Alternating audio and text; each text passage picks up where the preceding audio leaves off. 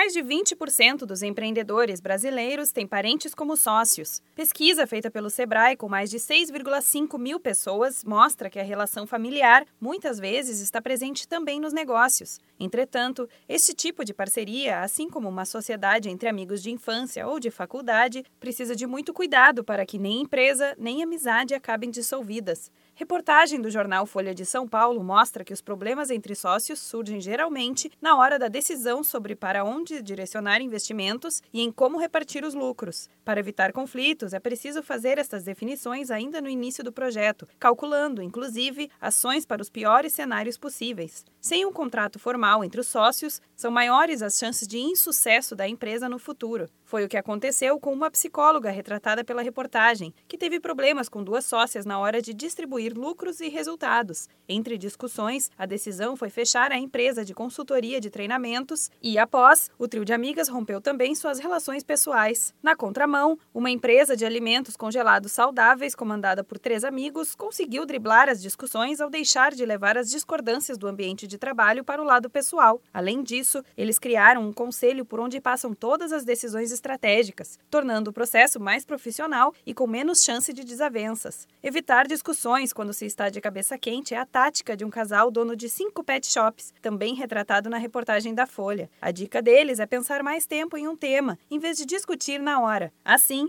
a chance de encontrar uma solução adequada é muito maior. Conforme o Sebrae São Paulo, quando os sócios não se entendem, o que deve nortear as decisões é sempre a vontade dos clientes. Uma das dicas para solucionar conflitos é encontrar um ponto comum, como a geração de dinheiro e lucro. Todos os problemas devem ser analisados com foco em obter este resultado. Outro ponto importante é melhorar a comunicação, para que todos consigam se expressar e saibam que podem confiar uns nos outros. O ideal é estabelecer um momento específico para conversar, fazer um acordo familiar, a ser assinado por todos também é uma boa opção, que permite deixar bem definida como será a relação entre os parentes enquanto sócios.